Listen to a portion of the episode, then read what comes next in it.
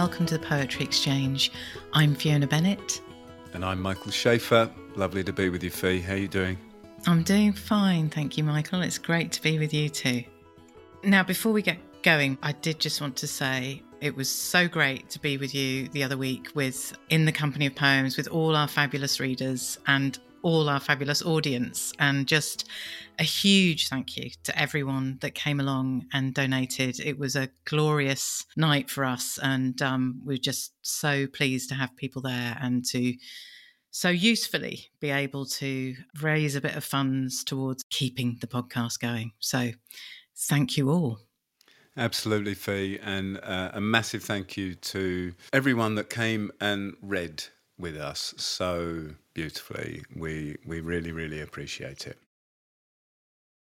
We've got something of a special episode for you today.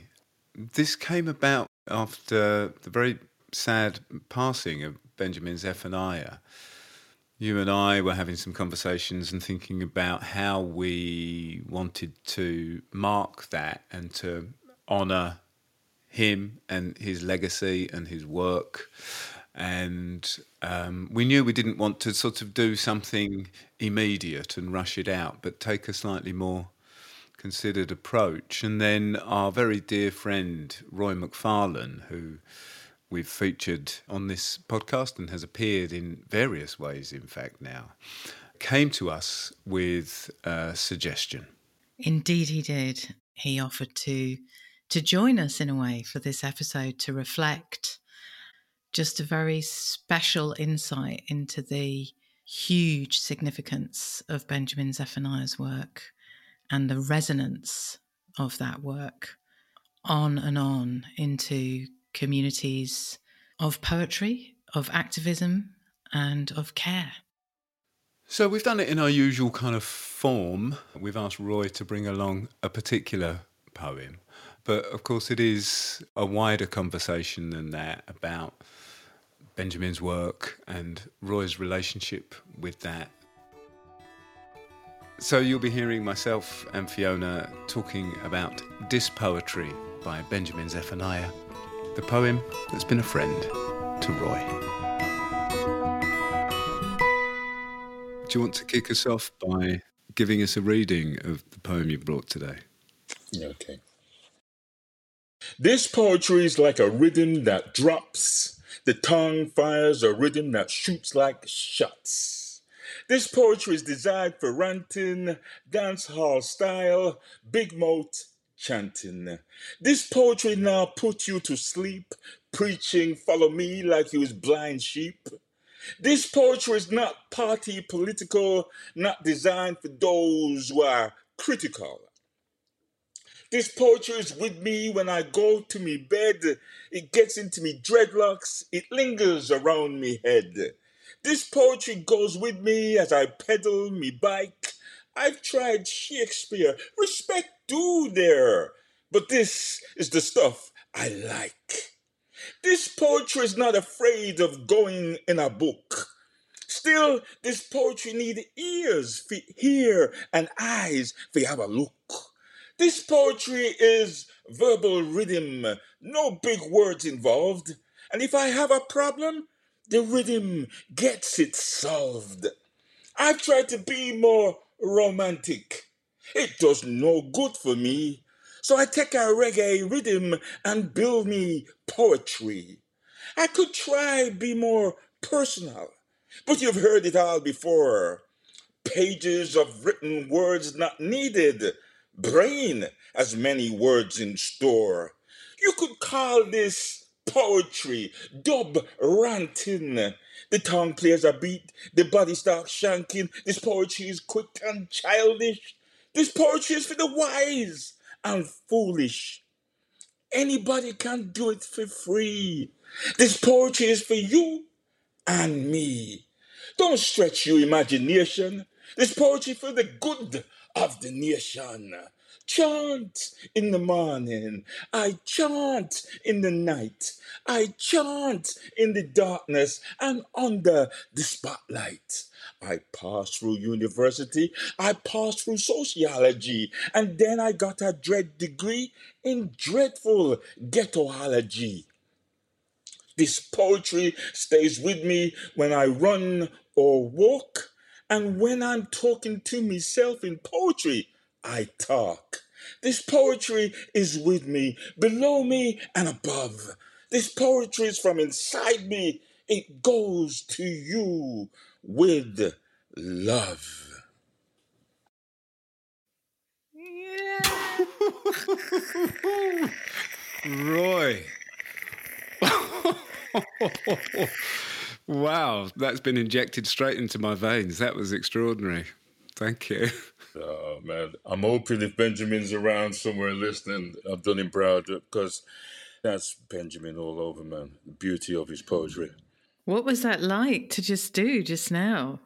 Oh, um, it's funny how you tr- you try to practice a couple of times and hear Benjamin in your head as well because you've heard it, Benjamin do it so many times.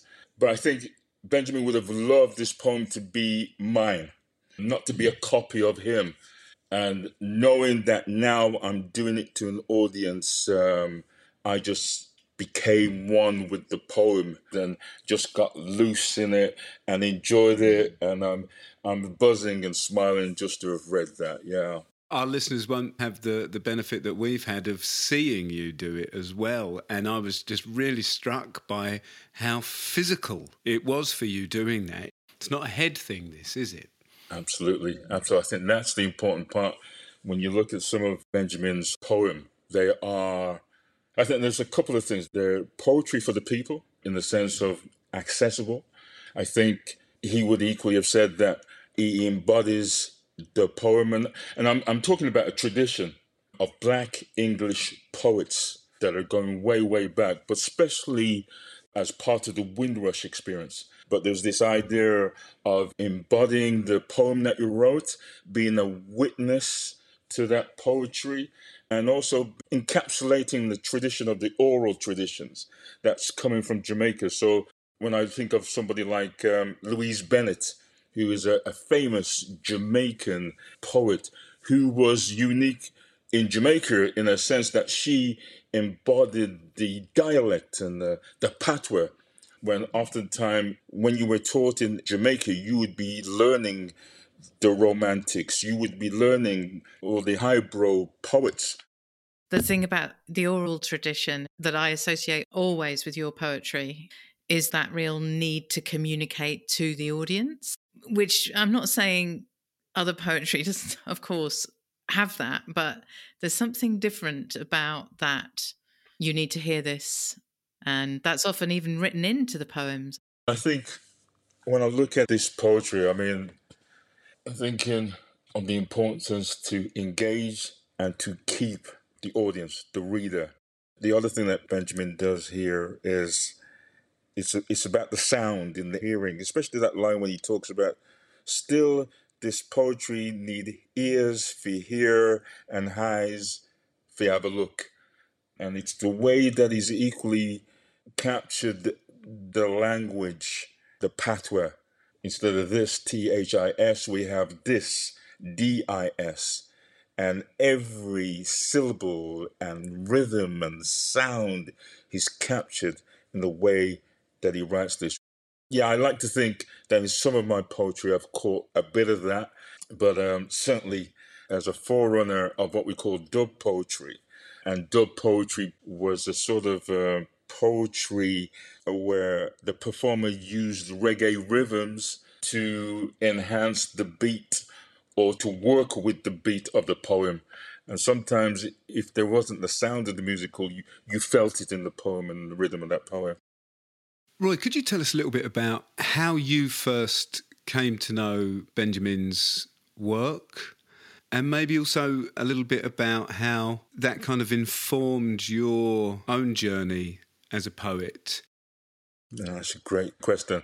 Um, when I started my journey of poetry in the late 90s, I was certainly looking more to American poets like Langston Hughes and Gil Scott Heron. And um, I think it was in the early noughties when I started to work in equalities and working with young people in community organizations. I came across Benjamin in two different ways. I happened to be working with Benjamin's sister, Joyce Springer. And Joyce was an equalities leader of a whole group of equalities officer in the Birmingham City Council. And we'd often put on um, conferences. And so we would break up the conferences with a bit of poetry. And she got to know about my poetry. The other thing that happened during that period of time was one of the brothers called Tippa, who was an activist. And they lost a cousin, if I remember, who was Mikey Powell, to death in custody. And so I saw him on one of the marches, but Joyce was always trying to get me to link up with Benjamin. As I was doing equalities work and working with young people, I would use Benjamin Zephaniah's poem about when he got kicked up by a policeman. This policeman keeps on kicking me to death. And he said it was a real experience. So it was so vivid, it was so real that when you sat down with young people who were on the verges of gangs or were getting into trouble with the police, you could grab their attention with his poetry. And it was like I would have an older brother in the room sitting there as young people and say, okay, this is the reality of Britain today. How are we going to work with this? And then a couple of years later, through anthologies like Moving Voices, which is a whole collection of black performance poets, you have not only the CD, but you have his words in the collection, and they talk about the history of the oral tradition. And now I'm a performer. I would always put that CD on, listen to Benjamin, and say, "Oh, that's how you do the repetition. That's how you engage. That's how you express yourself. That's how you let loose. You can. Ah, oh my God, you can let loose on the stage."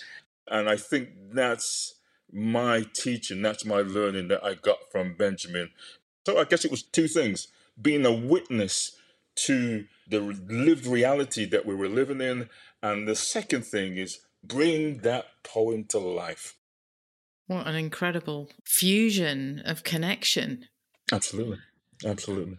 It strikes me that there's also something about some sort of shared sense of humanity or social conscience. Benjamin, of course, was an activist through his poetry. You know, Absolutely. I don't think they're separate yes. things. He seemed to me to sort of stand for himself and uh, an integrity to him about what he believed to be right and to, to talk about that without fear. Oh, without a doubt. I think that is the key element that Benji was a humanitarian and spoke without fear the famous thing that everybody remembers is the rejection of the OBE that he got yeah. on live TV. It's quite interesting. In his rise, I think he became one of the most televised poets. In the late 70s, early 80s, Channel 4 was just coming up. You know, we're living in a period where we got uh, hundreds of channels. Back then, we only had two, then we had three, and then we had Channel 4 and Benjamin became the face of poetry, and he then became the, the, the people's poet. I think I'm sure he said something about before becoming a poet, or in that transition of poetry and being part sometimes of the sound system. So in the 70s, we had sound systems where you could go and dance, and you'd have somebody standing there along with the records being put on, but you'd have somebody called the toaster. And the toaster would be toasting, dropping lyrics between tracks. And sometimes in the toaster, you would talk about the politics of the day. And Benjamin would talk about South Africa. He would talk about what was going on at that period of time and the struggles. Palestine. He went to Palestine and India and all these places. That's, oh man, that's a man that is alive, a prophet of the moment, and not only talking and writing it, but living it and actioning it and being in those places. So not only in the toasting on the sound system, now people are saying, "Oh, you sound really good. Why don't you do poetry?" And then suddenly Channel Four sees this dreadlock guy speaking as it is. And again, back in the eighties somebody with dreadlocks and looking like a rasta is problematic. We can't have him. Often the Sun had a Rasta on the front page and saying, This is what we have to be afraid of. This is what's causing the riots. But here we have uh, Benjamin saying, No, I'm a human being. I see the issues around the globe, not just locally, and I want to talk about it. And if you give me this five minutes, I think he said it himself. I'm not going to talk about daffodils. I'm going to talk about what's happening right now. I love that moment in the poem. I've tried Shakespeare, respect is due there. And then he says later, you know, I've tried love poetry, but it doesn't get me into it, you know? it's just that kind of real vibrancy. And at the same time, there is a tremendous intimacy and tenderness, a kind of ability to speak to the single listener, not just to the crowd. I think that's that's an extraordinary skill. Yeah, yeah. I think he, he was very skillful. The part where he says, This poetry is quick and childish. This poetry is for the wise and foolish. Anybody can do it for free. This poetry is for you and me. Don't stretch your imagination. This poetry is for the good of the nation. It says it all in those six lines.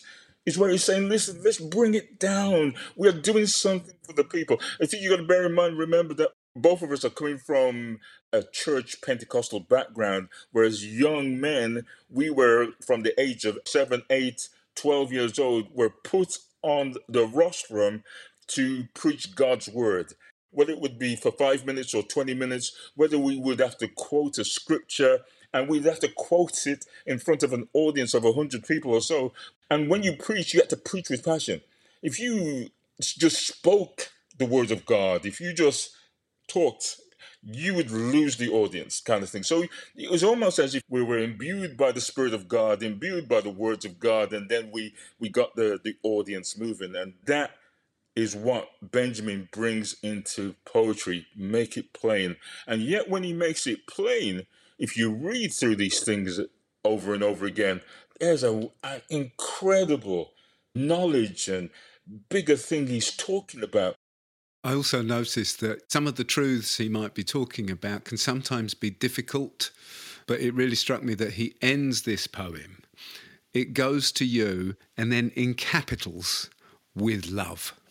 Yeah. And that there is that love that's in there that seems to me to kind of be the thing that runs central through everything he did and everything he was. Yeah. And I think that that's great that you bring up that last line and he puts it in capitals. He said, and and again, this this is what I think is part of his humanitarian side of who he is. He says, "Listen, we're going to talk hard about the issues that are around us, I'm going to tell you what I've witnessed and what I've lived through. But believe in everything, the most powerful thing I bring to you is love. Love for a community, love for the nation, love that will make a difference, not just now, but for the future. And yeah, uh, Benjamin was full of love in so many ways. I just love how playful he was in interviews. I believe he kind of played fool to catch wise, as it were. And I would like to think with the humility to say, listen, just just don't be too clever. Let's understand each other. Let's understand where we're all coming from, and that we share this journey together, kind of thing. Roy, I wanted to ask you, you, you were speaking about the kind of influence of listening to that CD, and you're making me realize I've got to go and get that CD now because it's it's upstairs. I wanted to just bring it to a little bit more recently, like in working on the healing next time, whether he was kind of on your shoulder with that book in terms of brutality and violence against black people, people in custody, the way you managed to address that. Without a doubt. The healing next time was written during the, the, a period when I was doing my master's um, in poetry. And my last essay was basically explaining how the whole book came about, or why am I writing this book? Why am I looking at deaths in custody and using the sonnet form? And funny enough, there's a section in there that talks a lot about a Rasta. And not necessarily Benjamin, but what I found in, in Benjamin when we look at the Rastafarian movement, especially here in England and especially in the 70s and the 80s, um, not only was English society and, and the police and the sus laws causing Rastas so much problem, but even in the church, the Rastafarian was something profoundly different, even though it was about God, even though they used the Bible, even though they would talk about Solomon, all these connections, and yet we would frown upon them. And if I became a Rasta with my hair locked up, my father would have kicked me out the house. He would have kicked me out the house and thinking something had mentally gone wrong with me. So that's the kind of stigma that was upon the, the Rastafarian community. And when somebody like Benjamin says, I'm embracing this beautiful thing, this thing, I'm living it, and in the public arena, I'm being a Rastafarian, it's such a powerful statement. And I guess I'll bring that up that within my essay, I write about Benjamin Linton Kwesi Johnson and Jean Binta Breeze. These guys were like five, seven years older than me. And they were the older brothers and older sisters that took the hit, took the brunt, took the all the words. They were either just coming as five year olds from Jamaica or they were just the first individuals to be born in, in Britain from the Windrush migration. And so, in being English, but having this Jamaican background, speaking Patois, trying to trying to navigate yourself through education, through jobs, etc., they took the brunt. And now I had somebody like Benjamin Zephaniah writing it and making it plain. And for me, it felt like, okay, guys, you've done that.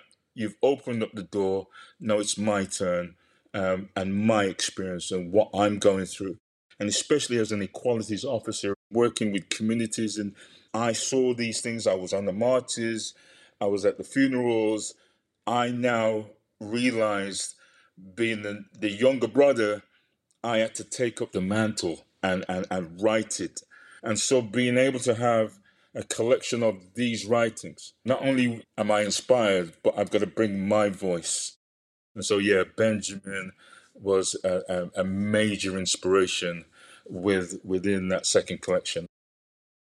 Roy, we're somewhat throwing this at you, but I was wondering if you wouldn't mind reading the poem from your collection. In the City of a Hundred Tongues. Oh, and, and and yes, yes. Okay, that's cool. Let me have a look. Ah. We're just being really selfish.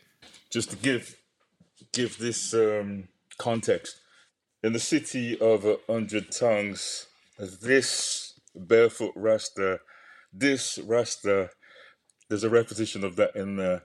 And not only Benjamin used this idea of the word this poetry, but a famous poet by the name of Muta Baruka, pure Rastafarian from the hills of Jamaica, one of the most globally beautiful, powerful poets. If you have, I hope somebody in our time as poetry exchange will come to you with a poem from Muta Baruka.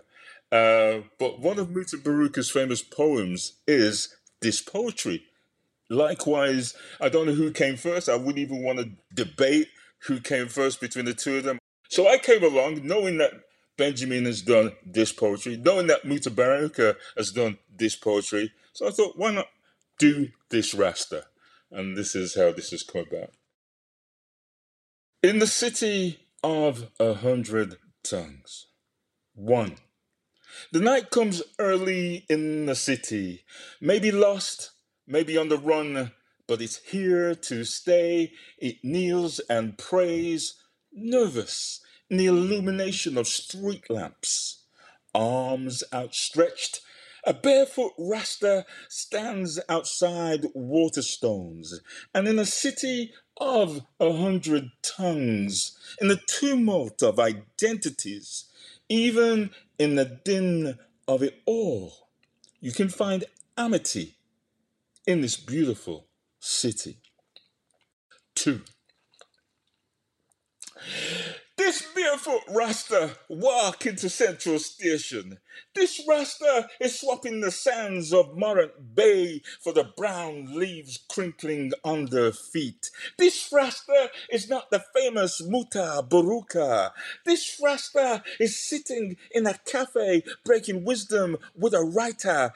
This Rasta has been traveling a long way.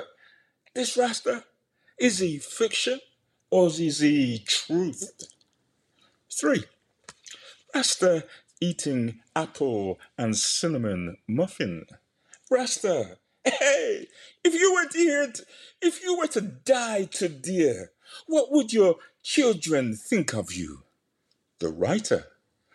That's interesting. Really interesting. Jeez, that's interesting. Rasta, notice you have repeated yourself three times.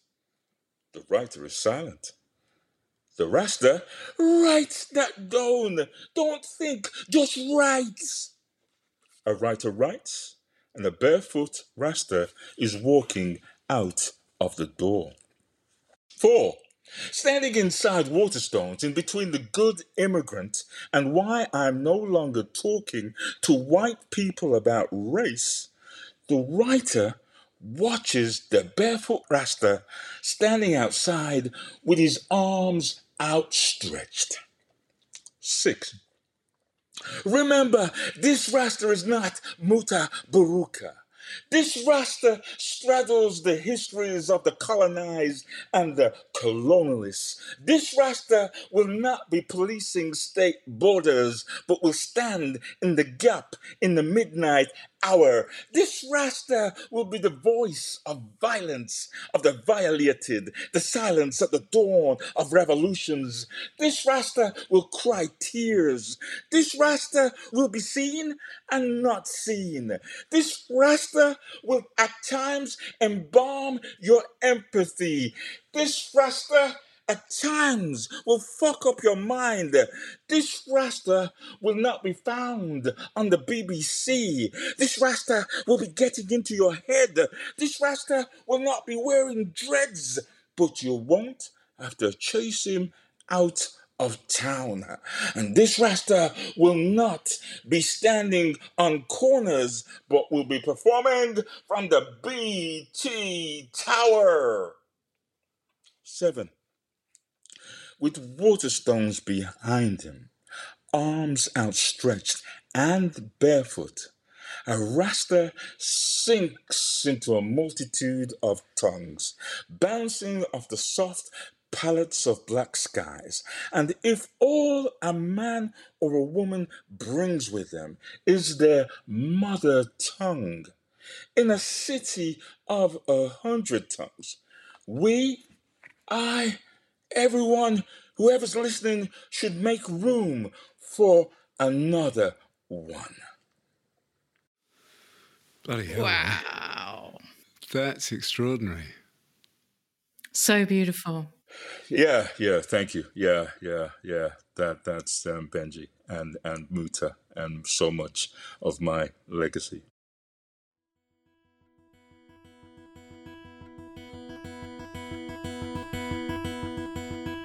Our thanks, of course, to Roy for sharing that conversation with us and giving us permission to share it with you, and to Bloodaxe for allowing us to use Dis Poetry by Benjamin Zephaniah. Our thanks also to Roy for sharing his own poem in the midst of that conversation in the city of a hundred tongues it was a fantastic experience to have that in the flow of things. And that comes from his collection, The Healing Next Time, which is a phenomenal collection of poetry. If you don't have it already, head to Nine Arches Press.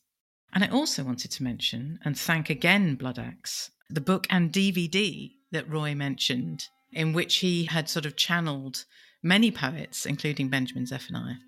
And that is called In Person 30 Poets and it's edited by Neil Astley and it comes with this accompanying DVD and you do get poets reading their own work and uh, I think as the book says it's like having an international poetry festival in your own home Mm-hmm. and it's still available and it's a brilliant testament to Bloodaxe's amazing work. So, on the subject of books, Michael, I do want to give a bit of a shout out to this new book that's coming out, which is entitled Shakespeare's Sisters Four Women Who Wrote the Renaissance by Ramie Targoff. It is a scholarly work. It's uncovering women poets of the Renaissance, the first female poets we don't know about. How come? And it's done that great uncovering work, but it's done it in such a lively and fascinating way. And indeed, with the poetry within the book. So it's really, really extraordinary. And Ramie is in the UK and doing events for anyone who's in London. She's March the 12th. She's at Waterstones, Piccadilly. And you can head to Quercus Books for Shakespeare's Sisters, for women who wrote the Renaissance. Very good. That sounds great, Fee. Quercus Books. Aren't Quercus Books publishing a soon to be released anthology by the Poetry Exchange, Fiona? They are indeed. They are indeed. And there I was perusing their catalogue and I spied Shakespeare's Sisters and thought, hang on a minute, that sounds a bit good. So, yeah, uh, along with uh, Poems as Friends, the forthcoming Poetry Exchange 10th anniversary anthology, available for pre ordering right now. You can also find Shakespeare's Sisters. So it's great to be in such good company, isn't it? That's great. That's great. So let's return to Dis Poetry and hear Benjamin's performance of the poem, with thanks again to Bloodaxe. This poetry is like a rhythm that drops. The tongue brings a rhythm that shoots like a shot. This poetry is designed for ranting, dancehall style, big mouth chanting. This poetry won't put you to sleep saying, follow me like your blind sheep. This poetry is not party political, not designed for those who are critical. This poetry goes with me when I go to my bed. It gets into my dreadlocks and it lingers around my head. This poetry is with me when I am riding my bike. I have tried Shakespeare, respect Julia, but this is the stuff I like. This poetry is not afraid of going in a book. No, but this poetry needs ears to hear and eyes to have a look. Yes, this poetry is verbal reading, no big words involved. And if I have a problem, the rhythm gets it solved. I have tried to be romantic. It did no good for me. I take a reggae rhythm and build my poetry. I could try something personal, but you've heard it all before. No written words are needed because plenty words in store. This poetry is called dub ranting. The plays a beat and the body starts skanking. This poetry is quick and childish. This poetry is for the wise and foolish. Anybody can do it for free. This poetry is for you and me. Don't stretch your imagination. This poetry is for the good of the nation. Chant in the morning. I chant in the night. I chant in the darkness and under the spotlight. I pass through university. I through sociology and then I got a dread degree in dreadful ghettology. This poetry is with me when I take a walk. And when I'm talking to myself in poetry, I talk. This poetry is with me, below me, and above. You see, this poetry is from inside me and goes to you with love. Happy birthday.